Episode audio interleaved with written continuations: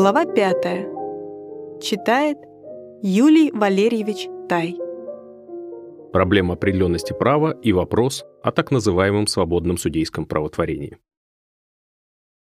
Одно из первых и самых существенных требований, которые предъявляются к праву развивающейся человеческой личностью, является требование определенности правовых норм. Если каждый отдельный человек должен подчиняться праву, если он должен приспособлять свое поведение к его требованиям, то очевидно, что первым условием упорядоченной общественной жизни является определенность этих требований. Всякая неясность в этом отношении противоречит самому понятию правопорядка и ставит человека в весьма затруднительное положение. Неизвестно, что исполнять и к чему приспосабляться. И естественно, что чем более развивается индивидуальная самодеятельность, тем более растет эта потребность в определенности права. Пока гражданско-правовая жизнь течет вяло, движимая инерцией истори заведенного порядка, пока индивидуальное творчество в этой области еще не играет заметной роли, до тех пор известная неясность и неопределенность правовых норм не дает себе больно чувствовать. Но дело решительно меняется с того момента, когда возникает потребность в большей личной энергии и в большей личной инициативе. Тогда определенность права становится непременным условием этих последних, становится вопросом самой личности. Индивид, поставленный лицом к лицу с обществом, государством, имеет право требовать, чтобы ему было этим последним точно указано, чего от него хотят и какие рамки ему ставят. Логически, это право на определенность правовых норм есть одно из самых неотъемлемых прав человеческой личности, какое только себе можно представить. Без него, в сущности, вообще ни о каком праве не может быть и речи. Кроя говорит, индивид оказывается один на один с государством в опасности для его свободы, если только между ними нет ясного закона и независимого судьи. Конец цитаты. И действительно мы видим, как в истории каждого народа эта тенденция к определенности права неуклонно растет. Нам приходилось уже упоминать о том, как под влиянием этой тенденции зарождается законодательство и как оно постепенно оттесняет старое обычное право. Та же тенденция сказывается и во всех кодификационных движениях. Всякое развитое общество стремится иметь право ясное, точное формулированное в едином компактном кодексе. Законность, исключающая возможность какого бы то ни было произвола, делается непременным предположением всякого культурного общества. Однако осуществление этого начала законности наталкивается на некоторые весьма серьезные затруднения, и на почве этих затруднений возникает в области гражданского права следующий чрезвычайно трудный вопрос. Закон не действует механически. Для своего осуществления в жизни он нуждается в живом посреднике, который применит его конкретным случаем. Таким посредником является суд. Но суд не есть простой счетный или логический механизм. Он также имеет свой разум и свои убеждения о справедливом и должном. И вот для права возникает крупнейшая проблема. Каково должно быть принципиальное отношение судьи к закону? Должен ли он всегда и при всяких условиях быть только истолкователем и применителем закона? Или же перед лицом конкретной жизни? Ему должна быть предоставлена более самостоятельная и более творческая роль. Вопрос этот приобретает особенное практическое значение и остроту в тех случаях, когда закон ощущается как норма несправедливая или когда он оставляет неясности и пробелы. Закон, вообще справедливый, может в силу тех или иных особенных условий оказаться для данного конкретного случая несправедливым. Закон, как бы совершенен он ни был в момент своего издания, в течение времени при изменившихся обстоятельствах может даже вообще превратиться в сплошную несправедливость. Закон далее, как и всякое дело рук человеческих, часто страдает пороками, пороками мысли или пороками редакции. Наконец, всякое законодательство, даже самая пространная кодификация, нередко обнаруживает пробелы. Часто просто потому, что в момент своего издания закон еще не имел перед собой тех жизненных явлений, которые развернулись впоследствии. Как быть во всех случаях этого рода? Должен ли судья, несмотря на все это, все же обращать свой взор исключительно к закону и при помощи таких или иных приемов извлекать из него его скрытую или предполагаемую волю. Должен ли он применять закон даже тогда, когда это применение приводит инконкретно к явной несправедливости? Или же, напротив, суду должно быть предоставлено более свободное положение, должно быть предоставлено право более свободного истолкования, восполнения и даже исправления закона сообразно требованию справедливости и велениям судейской совести. Такова проблема, которая стоит перед гражданским правом с той поры, как вообще появился закон. Она создается таким образом не тем или другим временем, а, так сказать, самой природой вещей, вытекает из самой наличности закона и суда. Проблема эта давала себя чувствовать уже в античном мире правовой истории Греции и Рима. Стоит она все время и перед новыми народами, начиная с эпохи раннего Средневековья, от того момента, до которого только может проникнуть наш исторический взгляд. При этом в истории западноевропейского права могут быть отмечены периодические колебания в разрешении этой проблемы. Есть моменты, когда жизнь и юриспруденция требуют строгого и неуклонного подчинения судьи закону, полного воздержания его от всякой оценки и исправления закона сообразно своим представлениям о справедливости. И есть, с другой стороны, эпохи, когда торжествует тенденция противоположная. Суде предоставляется право не только широкого толкования закона, но даже и его исправления им конкретно. При этом смена этих эпох находится в известной зависимости от падения или повышения естественно-правового настроения. Чем сильнее отрицательное отношение к позитивному праву, чем распространеннее вследствие этого симпатия к праву естественному, тем больше у судов склонности признавать справедливость, эквитес, которая отождествляется с юс натурале, непосредственным источником права, способным восполнять и даже исправлять положительный закон. XVIII век, как сказано, было веком наибольшего подъема этого естественно-правового настроения. Пестрота положительного права и его отсталость от требований жизни, выросшие уже из рамок старого феодального строя, в высокой степени способствовали установлению чрезвычайно свободного представления судов о своей роли. Под видом восполнения закона суды охотно при решении конкретных случаев проводили в жизнь то, что им казалось вытекающим из принципов естественного права. Конечно, таким путем достигалось в известной мере приспособление старого права к новым условиям жизни. Но с другой стороны, такая широкая свобода судов приводила к развитию безграничного судейского субъективизма, к самым произвольным решениям и вместе с тем к еще большему усилению той неопределенности права, от которой вообще страдал XVIII век. Эта последняя сторона обострилась настолько, что чем далее, тем сильнее стали раздаваться жалобы на произвол судов и на хитросплетение юристов. И к концу века окрепла тенденция усилить зависимость судов от закона, устранить возможность судейского субъективизма, даже если бы для этого понадобилось лишить их права толкования вовсе. Эта тенденция сказалась одинаково во всех руководящих государствах континентальной Европы. В Пруссии Фридрих Великий, исходя из представления о том, что изъяснение смысла законов принадлежит исключительно законодательной власти, указом 14 апреля 1780 года учредил особую комиссию законов и, воспретив отдельным судам самостоятельное толкование, повелел в случаях сомнений обращаться с запросами в эту комиссию. Этот порядок вошел затем и в прусское земское уложение, параграф 46 и 47 введения. Но он скоро оказался совершенно неисполнимым и указом 8 марта 1798 года был отменен. Судам предписывалось теперь решать всегда на основании общих правил толкования, с тем, однако, чтобы обо всех встретившихся неясностях сообщалось министру юстиции на предмет будущего законодательства. Анханг, параграф 2, параграфу 47 прусского уложения. Последнее предписание, впрочем, осталось мертвой буквой. Точно так же и во Франции в эпоху революции закона 24 августа 1790 года предписал судам обращаться к законодательному собранию во всех случаях, когда они сочтут необходимым истолковать закон. Но и здесь это правило оказалось невыполнимым. В код Наполеон был включен параграф 4, воспрещающий судам останавливать производство под предлогом молчания, темноты или недостаточности закона, вследствие чего им, естественно, возвращалось и право толкования. Равным образом в Австрии параграф 26 Иезефинского кодекса 1786 года предписывал в случаях сомнений обращаться к монарху. Однако в проекте Мартини вопрос ставится иначе. Так как высшим источником всякого права является естественное право, то для восполнения пробелов судья может обращаться к этому последнему. Отсюда нынешний параграф 7 австрийского уложения. Если случай не может быть решен ни на основании текста, ни на основании естественного смысла закона, то следует принять во внимание подобные, в законах определенно разрешенные случаи, а также основания других родственных законов. Если вопрос все еще остается сомнительным, то он, по тщательному соображению обстоятельств, должен быть решен на основании естественных принципов права, nach dem natürlich Rechtsgrundsätzen.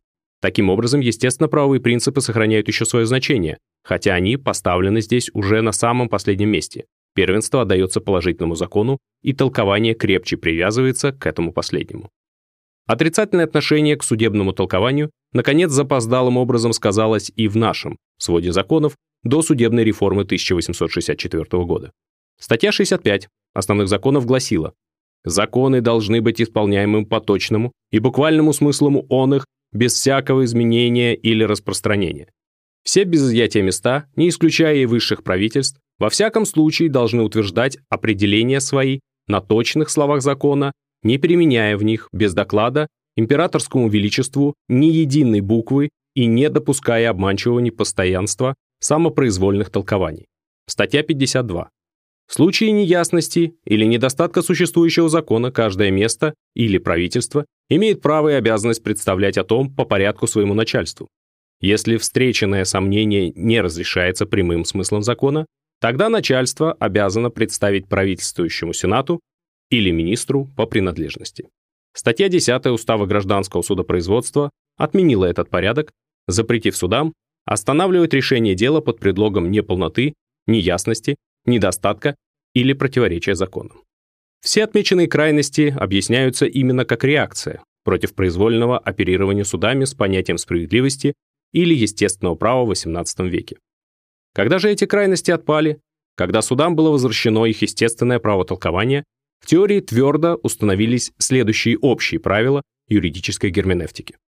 Судья свободен в приемах для изъяснения истинного смысла закона, не будучи связан его буквой.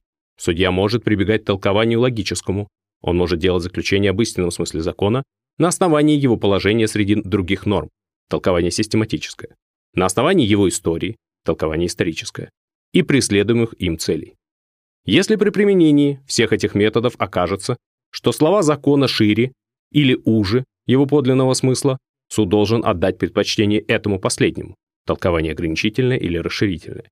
Если обнаружится, что данный случай не разрешается законом непосредственно, то надо принять соображение закон аналогичный, аналогия закона.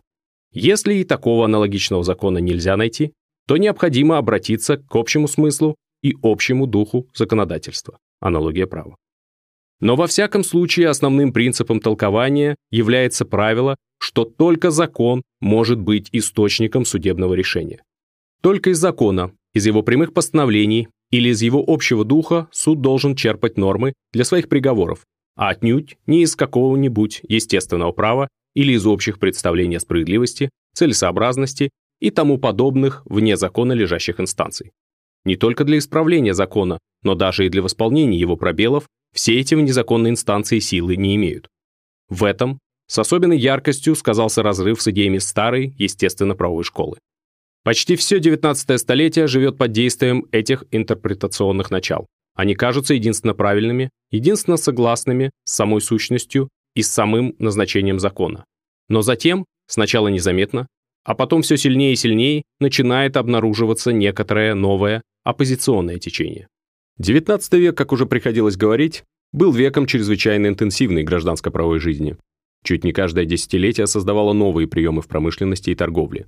А в связи с этим возникали и новые типы отношений, неизвестные не только источникам старого, римского или германского права, но даже и кодексом начала XIX века. Со всеми этими вновь возникающими отношениями прежде всего естественно приходилось сталкиваться судам, и, конечно, их положение в случаях подобного рода должно было оказываться чрезвычайно затруднительным. Согласно изложенным правилам, судья и здесь должен был искать решение в законе, меж тем, как было очевидно, что закон этих отношений не предвидел и предвидеть не мог. Вследствие этого часто судам приходилось для мотивировки своих решений ссылаться на такие или иные параграфы закона, в действительности никакого отношения к делу не имеющие. Тяжесть положения особенно усиливалась, если приходилось применять ясный но устарелый и потому несправедливый закон. На этой почве мало-помалу среди юристов-практиков стало зреть настроение враждебное не только к указанным, проповедуемым теории интерпретационным правилам, но и к теории права вообще. Ее стали обвинять в холостицизме, в оторванности от жизни, в оперировании с одними абстрактными понятиями – begriffs jurisprudence. В противовес развиваемым ею учениям о сущности закона и об отношении к нему суда стало формулироваться новое учение, общая сущность которого сводится к следующему. Закон даже самый обширный, даже представляющий весьма полную кодификацию, неизбежно имеет пробелы, так как, несмотря на все свое старание, он не может охватить всего бесконечного разнообразия житейских отношений.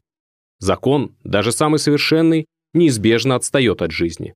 Раз изданный, он остается неподвижным, меж тем как жизнь идет непрерывно вперед творя новые потребности и новые отношения.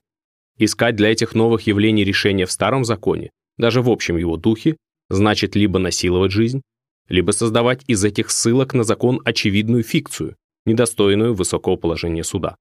С другой стороны, несмотря на всякие учения о безусловном главенстве закона, в действительности судья никогда не был и никогда не может стать простым механическим применителем закона, логической машиной, автоматически выбрасывающей свои решения. Его деятельность всегда имеет творческий элемент, и игнорировать этот последний значит также создавать себе вредную фикцию, закрывать глаза перед неустранимой реальностью. Закон и суд – не две враждебные силы, а два одинаково необходимых фактора юрисдикции. Оба они имеют одну и ту же цель – достижение материальной справедливого. Закон для достижения этой цели нуждается в живом дополнении и сотрудничестве в лице судьи. И нечего бояться этой творческой деятельности судьи. Судья в не меньшей степени, чем законодатель, сын своего народа и своего времени, и в не меньшей степени носитель того же народного правосознания. Постепенно распространяясь и усиливаясь, описанное строение ко времени кодификационных работ конца XIX столетия настолько владело умами, что отразилось и на этих последних. Из прежнего обычного учения о толковании для законодателя естественно вытекало требование по возможности все предусмотреть и все разрешить самому, не оставляя для судьи никаких неясностей и недомолвок. Пробелы закона или его неопределенность мыслились только как нечто возможное, но не должное. С точки зрения новых представлений все это радикально менялось. Законодатель мог теперь умышленно, в тех случаях, где ему по тем или иным причинам точное определение не давалось, или было затруднительным выразить свою мысль в общей, неопределенной форме, предоставив затем в исполнение подобного каучукового параграфа свободному усмотрению суда. Этой возможностью воспользовались, действительно в широком масштабе новейшие кодификаторы. Что именно такое расширение свободы судейского усмотрения составляет характерную черту германского уложения, это признается единодушно всеми современными германскими цивилистами, причем многие из них именно эту черту ставят ему в особую заслугу. Равным образом на ту же позицию принципиально становятся и составители нашего проекта. Согласно предпосланному ими общему объяснению, они положили в основание проекта следующие начала. Первое. Закон прежде всего должен быть справедливым. Второе. Закон должен стремиться к достижению материальной, а не формальной правды. И третье. Закон должен предоставить, возможно, широкий простор усмотрению суда, так как только при этом условии могут быть в каждом данном случае определены отношения сторон на справедливых основаниях.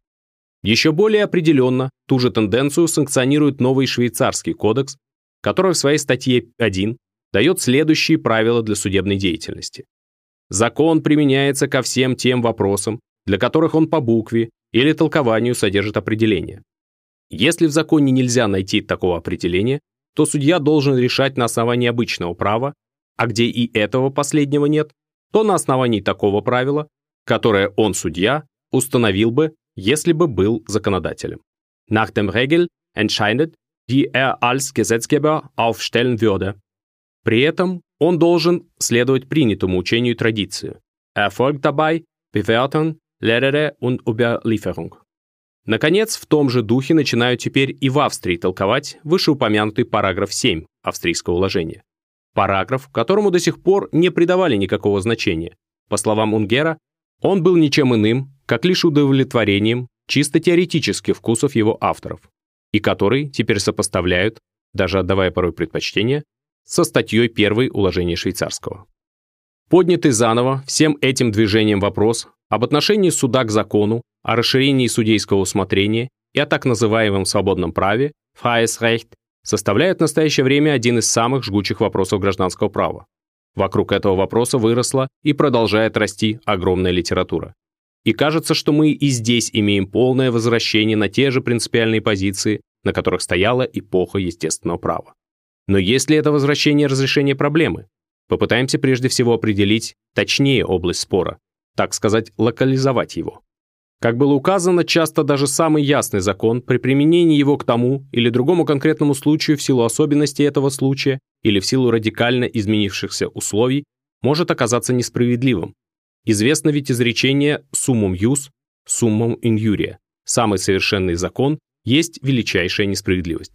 Спрашивается, можно ли в таких случаях предоставить судье право игнорировать этот ясный закон и постановить свое решение вопреки ему, на основании чувства справедливости или каких-либо иных соображений. Старые представители школы естественного права на этот вопрос часто отвечали без колебаний утвердительно. Sinvera equitas juris scripto contraria videatur secundum ipsum judicandum est. Если же в действительности справедливость окажется противоречащей писанному праву, судить следует сообразно с нею. Читаем мы в знаменитом Брахилогус, учебнике XII века. Potius est jus naturale quam principatus. Естественное право значит больше, чем верховная власть, учил известный комментатор Бальдус. Идут ли также далеко представители нынешнего направления свободного права? Да, есть между ними и такие. Наиболее смелости и решительности в этом отношении обнаруживают представители новейшего юридического прагматизма и релятивизма. Они откровенно не сводят закон до степени простого литературного произведения, имеющего своим единственным назначением поддерживать в публике иллюзию объективного и для всех равного правосудия. Они принципиально объявляют верховной правотворческой инстанцией иррациональную природу судьи, перед которой должны померкнуть все рационалистические, а в том числе и законодательные критерии. Есть такие, но, по крайней мере, в настоящий момент, огромное большинство сторонников свободного права в самой энергичной форме открещивается от подобных идей. Они понимают, что допустить свободу судейского усмотрения контра легим, вопреки закону, значило бы в корне подорвать силу законодательства. Если бы всякий судья, движимый стремлением к материальной, а не формальной правде, имел право критиковать и по своему усмотрению применять или не применять закон, тогда, очевидно, все законодательство лишилось бы своего властного значения и оказалось бы поставленным под контроль судов. Власть законодательная оказалась бы подчиненной власти судебной, даже в лице ее самых низших органов, судов первой инстанции. Идти так далеко указанное большинство не решается хотя учение о том, что закон есть не абсолютное веление власти, а только известная директива суду, составляет довольно обычное положение в ряду догматов теории свободного права. Во всяком случае, двусмысленность этого положения устраняется торжественным заявлением представителей этого большинства о том, что направление свободного права отнюдь не является конспирацией с целью вызвать неповиновение законам. Таким образом, спор между так называемой традиционной методикой толкования и главным руслом нового течения касается только случаев неясности или неполноты закона. Именно здесь суды должны быть освобождены от обязанности восходить по аналогии к мысли и воле закона. Именно здесь им должна быть предоставлена свобода усмотрения и правотворчества. Однако первый вопрос, который при этом неизбежно возникает, заключается в следующем. Если суду должна быть предоставлена свобода усмотрения, то о какой свободе здесь может быть речь? Должны ли мы допустить усмотрение субъективно свободное? Должны ли мы признать, что при неясности закона или наличности пробела в законодательстве судья может решать, как ему лично угодно? В этом пункте течение свободного права разбивается на два рукава. Одни из его представителей отвечают на заданный вопрос утвердительно. Да, судья может черпать решение из своего субъективного правосознания или своего правового чувства. Возникающее при этом естественное опасение, что субъективно-свободное правосознание судьи легко может превратиться в субъективно-свободный произвол, пытаются парализовать возражением, что все равно никаких объективных гарантий против этой опасности найти нельзя, что весь вопрос заключается в надлежащем личном подборе судебного персонала.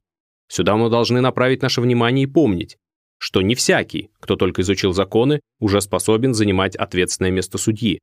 Для этой роли годятся лишь люди выдающихся интеллектуальных и моральных качеств. Так совершенно определенно ставит вопрос, например, Эрлих.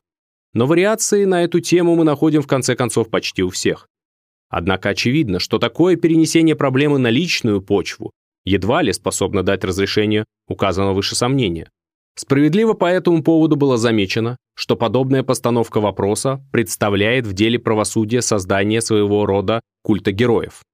Общество дает только таких судей, которых оно может, и всякий судья, какой бы выдающейся личностью он не был, неизбежно будет захвачен политическими, этическими и тому подобными течениями своего времени.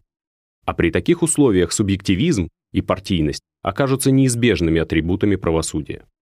Ввиду этого другие, и таковых, по-видимому, большинство, подобной субъективной свободой усмотрения не удовлетворяются.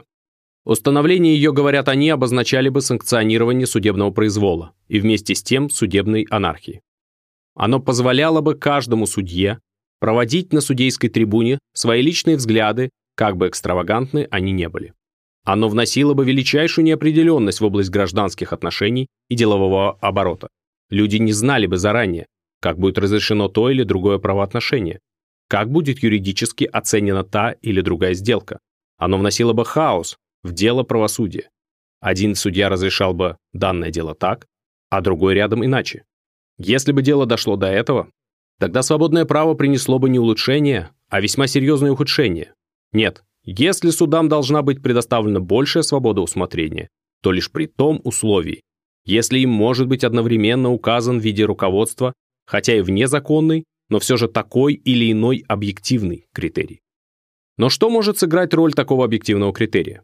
Здесь направление свободного права разбивается уже на множество отдельных мелких потоков, перечислить которые едва ли даже есть возможность.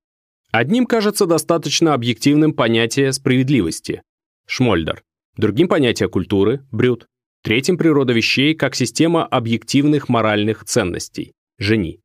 Штамлер предлагает в качестве руководства построенный им критерий социального идеала с его принципами уважения и участия.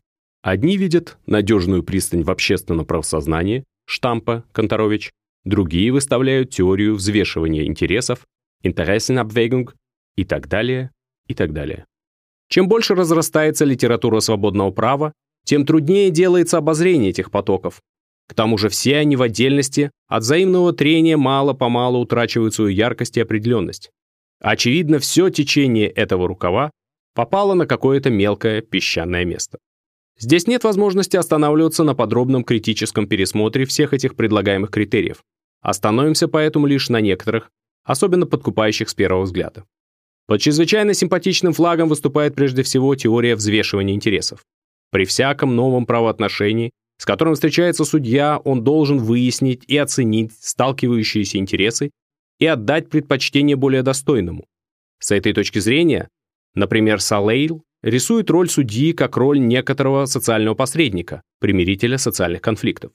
Но все это учение разбивается о естественный и логически неизбежный вопрос. А где же мера для подобного взвешивания? Где критерии для оценки коллидирующих интересов? Сама в себе идея интересен Abwägung никакого критерия не заключает. Как будто больше определенности дают те, которые предлагают руководствоваться общественным правосознанием. Но и эта определенность только мнимая. Выше мы говорили уже о том, что при современной классовой дифференциации общества по всем наиболее острым вопросам, которые именно вызываются вновь возникающими конфликтами, единства общественного правосознания мы не найдем. Мы встретимся только с противоположностями. На одной стороне правосознание рабочих, на другой – предпринимателей. На одной стороне правосознание промышленников, на другой – землевладельцев и так далее, и так далее. Примирение этих противоположностей возможно только или путем добровольного соглашения сторон, или путем властного закона.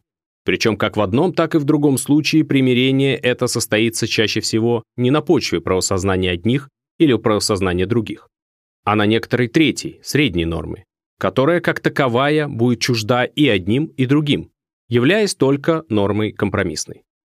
Как в случае войны только мирный договор определит дальнейшее взаимное отношение воюющих сторон, также точно и во внутренних социальных конфликтах только указанный компромисс в большинстве случаев определит самое общественное правосознание. До него мы будем иметь дело только с колебаниями и с более или менее неопределенными симпатиями отдельных лиц в ту или другую сторону.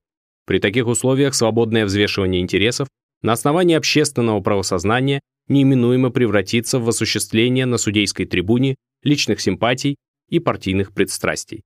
Свободное судебное правотворение, справедливо говорит Рудштайн, могло бы допущено только тогда, если бы социальное правосознание действительно представляло собой какое-нибудь единство.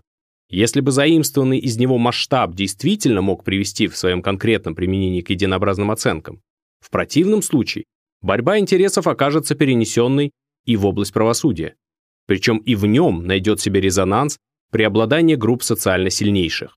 Вместо примирения такое правосудие привело бы напротив, лишь к обострению социальных конфликтов, а вместе с тем во всех ищущих суда окончательно подорвало бы веру в беспристрастность и правомерность судебных решений. Едва ли определеннее и то правило, которое дается в статье 1 швейцарского уложения. Судья должен решить на основании той нормы, которую он установил бы как законодатель. Согласно этому положению, судья должен мысленно вообразить себя законодателем, призванным создать для случаев подобного рода общую норму. Но может ли он при этом вообразить себя законодателем совершенно свободным? Может ли он, если он ницшанец, дать простор своим теориям о сверхчеловеке и о христианстве, как о морали рабов? Может ли он, если он социал-демократ, осуществлять свою программу? Если он крайний реакционер, восстановлять порядки феодального или крепостного права? Или же он должен представлять себя законодателем в данных реальных условиях, при данном реальном соотношении партийных и политических сил, мысленно учесть вероятный исход голосования данной нормы в парламенте. В конечном итоге и та, и другая альтернативы неизбежно приведут к немножко большему или немножко меньшему торжеству личных настроений и пристрастий. Правильно и здесь говорит Рунштайн, там, где общество состоит из дифференцированных кругов, где национальные и классовые противоположности создают различные оценки как существующих, так и предлагаемых норм, там понятие нормального законодателя будет с роковой необходимостью оставаться фикцией, прикрывающей судейский субъективизм. На все подобные возражения представители течения свободного права отвечают указанием на то, что и при традиционной методе по существу суды сплошь и рядом под видом толкования закона или применения его по аналогии проводят то, что им кажется справедливым, говоря проще, то, что хотят провести. Пусть это до известной степени верно, но все же не подлежит сомнению, что для судейского субъективизма и произвола при этой методе простора значительно меньше. Она принципиально отрицает возможность личного усмотрения, меж тем, как теория свободного права его принципиально признает. А такое принципиальное признание или отрицание, разумеется, будет иметь различное действие на психологию судьи. С другой стороны, нельзя игнорировать и общественно-психологического значения нашей проблемы, как бы ни прорывались при нынешнем методе толкования субъективные настроения судей, в обществе все же сохраняется вера в то, что приговоры постановляются на основании объективных велений закона. Самая несправедливость приговора относится не на счет судьи, а на счет закона. Иное психологическое последствие будет иметь провозглашение свободы судейского усмотрения. Вера в объективность приговоров будет разрушена. И сознание того, что судья постановляет свой приговор исключительно на основании своих личных убеждений, будет подрывать доверие даже к приговорам, постановленным на основании закона. Вера в правосудие будет народом утрачена окончательно.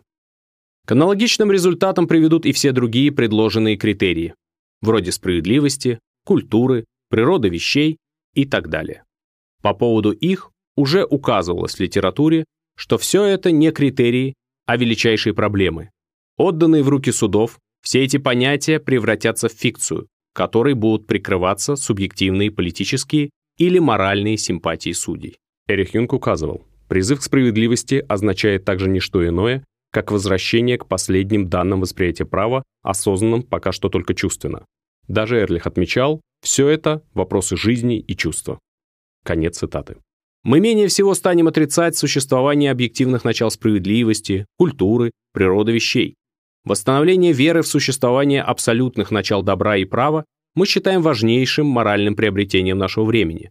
Но в то же время нельзя отрицать и того, что содержание этих начал, даже среди признающих их, остается еще чрезвычайно спорным.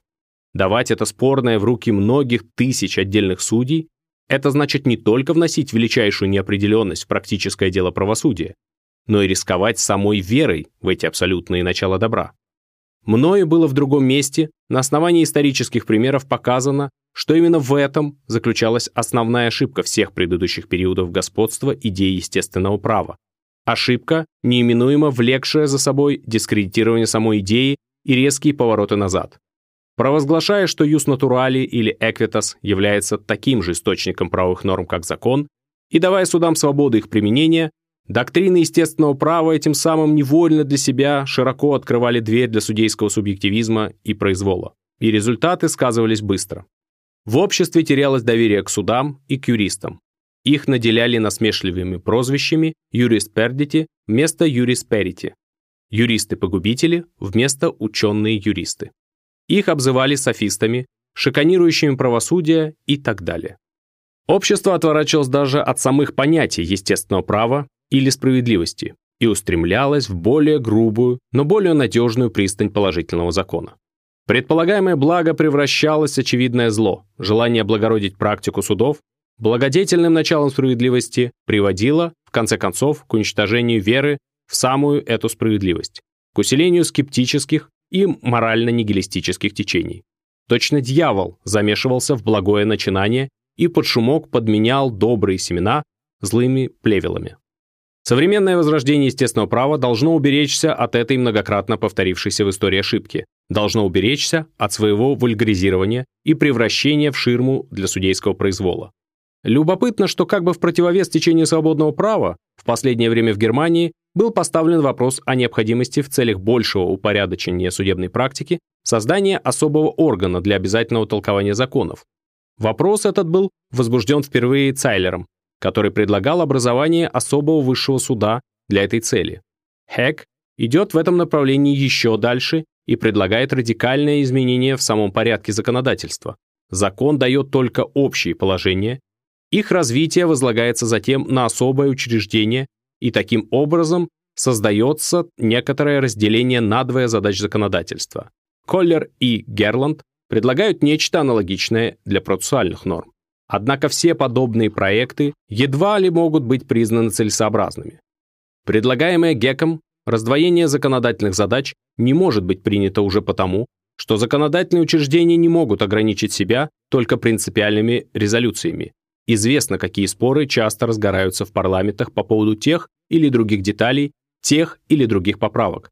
С другой стороны, особый высший суд с правом обязательного толкования только излишне стеснил бы судебное толкование вообще. Насколько возможно и нужно, соответственную роль органа руководящего играют в настоящее время во всех странах высшие кассационные суды. Но это не значит, что вследствие этого идея естественного права обрекается на практическую бесплодность. Отнюдь нет. Она должна найти себе доступ в положительное законодательство. Она должна непрестанно одухотворять это последнее своими высокими началами придавать ему ту радость творчества, которой, как мы видели, так недостает современным кодификациям. Под влиянием тенденций свободного права современное законодательство становится на скользкий путь. Там, где проблема представляет наибольшие трудности, где желательная норма нелегко поддается формулированию, где вопрос не вполне ясен, законодатель с легкостью прибегает к излюбленному приему, употребляет какое-нибудь общее выражение, создает один из так называемых каучуковых параграфов предоставляя затем судам и юриспруденции вложить в него надлежащее содержание. Прием, конечно, соблазнительный, но представляющий не разрешение проблемы, а уклонение от нее. Проблема остается проблемой, но только она перелагается на плечи отдельных судей и на их ответственность. Там, где должен был бы тщательнее подумать законодатель, должны теперь думать отдельные судьи. Но, конечно, никакой судья не располагает теми материалами и теми средствами для надлежащего разрешения вопроса, который может располагать законодатель. Равным образом, никакое решение отдельного судьи, как бы удачно оно ни оказалось, не будет иметь того авторитета, каким обладала бы норма, установленная законом. Социальное творчество при таком порядке распыляется, утрачивает свой естественный центр, а вследствие этого и ослабляется. Концентрированная законодательная работа заменяется ничем не согласованной работой многих, в которой бесполезно тратится огромное количество народной энергии. Если Еринг правильно характеризовал появление законодательства как пробуждение народа к сознательному в социальном отношении существованию, то указанное переложение законодательных вопросов на плечи судей обозначает умышленное усупление народа, возвращение его в стадию полусознательности. И если, как мы видели, новейшие европейские кодексы при всей массе проявляющейся в них эрудиции вызывают чувство какой-то общей неудовлетворенности и разочарования, то причина этого чувства без сомнения заключается именно в описанном уклонении от многих настоятельных проблем. Там, где ожидалась от них такая или иная определенная идея, яркий принцип, мы находим вместо этого каучуковое пустое место, наполнить которое должен кто-то другой. Но, конечно, не такова должна быть роль законодателя, стоящего в центре борющихся интересов и многосторонних социальных конфликтов. Сторонники свободного права часто ссылаются, например, Рима с его преторским правом и, например, Англии с его судами справедливости. Но что касается Рима, то они забывают, во-первых, о том, что римское свободное правотворчество одного претора далеко не равно свободному правотворчеству множества нынешних отдельных судей. А во-вторых, о том, что и там тенденцией развивающегося права было стремление к кодификации и к установлению преторской подзаконности. Пример Англии также неубедителен. С одной стороны, и здесь нередки голоса, энергично протестующие против постоянной неопределенности права, а с другой стороны, едва ли сами ссылающиеся на Англию пожелали бы заменить наше континентальное правосостояние английским хаосом веками накоплявшихся прецедентов. Грабарь сообщил мне, что один из английских писателей XVII века так говорил по поводу справедливости канцлерских судов. «Справедливость – шельмецкая вещь. Для закона у нас есть мерило. Справедливость же измеряется совестью того, кто является канцлером. И как это последнее бывает шире или уже, так и справедливость. Это все равно, как если бы образцом для меры, которую мы называем футом по-английски ногой, мы приняли канцлерскую ногу. Какая бы это была неопределенная мера? У одного канцлера нога длинная, у другого короткая, у третьего ни то ни сё. То же самое и с совестью канцлера. Еще энергичнее выражался Бентом. Неписанное право, говорил он, право по сути своей неопределенное, не имеющее ни начала, ни конца, пригодное разве что для управления стадом и недостойное человека. При нем судья является законодателем, но таким, все законы которого индивидуальны и неизбежно создаются только экспосфакто, то есть задним числом. Законы его пишутся кровью тех, для кого они предназначаются. Не в замене традиционной методы толкования закона методой свободного права заключается задача будущего, а в оживлении и в одухотворении законодательства, в усовершенствовании его аппарата, дабы оно могло лучше улавливать голос жизни и живее реагировать на него. Возможно, что еще раз в юридической жизни народов прокатится волна свободного права и судейского усмотрения, но рано или поздно будет понято, что всякое течение этого рода лишь отбрасывает нас от настоящей дороги, увлекая нас на ложный путь. Если теория свободного судейского правотворения заключает в себе органическую и неустранимую опасность судейского произвола, если она самую неопределенность и неясность права возводит в принцип, она, очевидно, идет вразрез с интересами развивающейся человеческой личности. Это последнее может мириться со многими ограничениями своей свободы, если они установлены законом, и если они ясны, но она не может мириться с зависимостью от чего бы то ни было произвола, хотя бы и самого доброжелательного. Стремление к строгой законности составляет такую же непременную черту развивающегося гражданского права, как и развивающегося права публичного, и никакой судейский трансперсонализм этого стремления подавить не сможет. Мое отрицательное отношение к школе свободного права вызвало по преимуществу возражения со стороны рецензентов моей книги «Пергамент», «Нольде», «Лопа Сторженецкая». Они рекомендуют в этом вопросе некоторую среднюю, примирительную позицию. Не сочувствуя крайностям нового направления, они желают удержать его в границах действительной необходимости. Нольде, пергамент. Не одобряя каучуковых параграфов. Они полагают, что в известных случаях свободное судейское усмотрение может быть все же полезным. Лопа Сторженецкая. Но мои взгляды на этот вопрос с логической неизбежностью вытекают из принимаемого мною постулата определенности права как непременного предположения самой личности, как некоторого неотъемлемого права ее по отношению к обществу и государству. Эта же точка зрения не позволяет мне последовать за уважаемыми рецензентами и отступить на указываемую ими примирительную позицию. Самая эта позиция кажется мне как с теоретической, так и с практической стороны неясной. Неясен прежде всего ее теоретический, принципиальный фундамент, есть ли свободное судейское усмотрение само по себе благо или же зло? Если оно благо, то зачем ограничивать его какими-либо пределами действительной необходимости? Если же оно зло, то есть нечто противоречие самому понятию права, то как можно рекомендовать его хотя бы даже в самых тесных пределах? Вся история школы свободного права свидетельствует именно о необходимости такого или иного принципиального ответа на этот вопрос, Недаром же в поисках принципиального обоснования доходят до всяческого прагматизма и релятивизма. И всякое затушевывание этой принципиальной стороны дела, характерное для вульгарного фрейрехтельства, будет только запутывать вопрос до безнадежности. Часто говорят, конечно, что жизнь не укладывается в рамки принципов, что приходится балансировать между относительным благом и относительным злом, что известный оппортунизм неизбежен. Но, во-первых, самый этот оппортунизм нельзя возводить в принцип. А во-вторых, благо юридической определенности, так же как благо религиозной свободы, благо чести и так далее, есть не относительное только, а абсолютное благо человеческой личности. Здесь в особенности имеет значение слова «бедан». Народам, которые не желают подчиняться принципам, рано или поздно приходится подчиниться силе.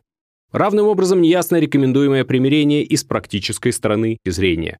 Где границы действительной необходимости и чем предполагается удержать судейское усмотрение от извращения в судейский произвол? И вообще, если мы освободим судью от связанности законом, где мы найдем критерии для разграничения усмотрения от произвола? Как бы ни старались наука и практика конкретизировать содержание в незаконных критериев, Нольда, оно все же будет оставаться юридически необязательным. Таковым оно станет только тогда, когда будет предписано прямо законом, то есть когда мы вернемся снова к нашей отправной точке. Пусть, наконец, свободное судейское усмотрение иногда может оказаться полезным для тех или других частных интересов личности, но оно всегда бесконечно вредно для основного и общего интереса личности, интереса в определенности его правового положения, вне зависимости от чьей бы то ни было милости или немилости. И снова приходит на память слова Бентама. «Всякая стоящая над законом власть угрожает будущему, как бы полезны ни были ее первые деяния. Порожденное произволом благо не может выйти за узко очерченные рамки, тогда как зло его безгранично, а потому и угроза, которую он несет в себе, также не имеет пределов.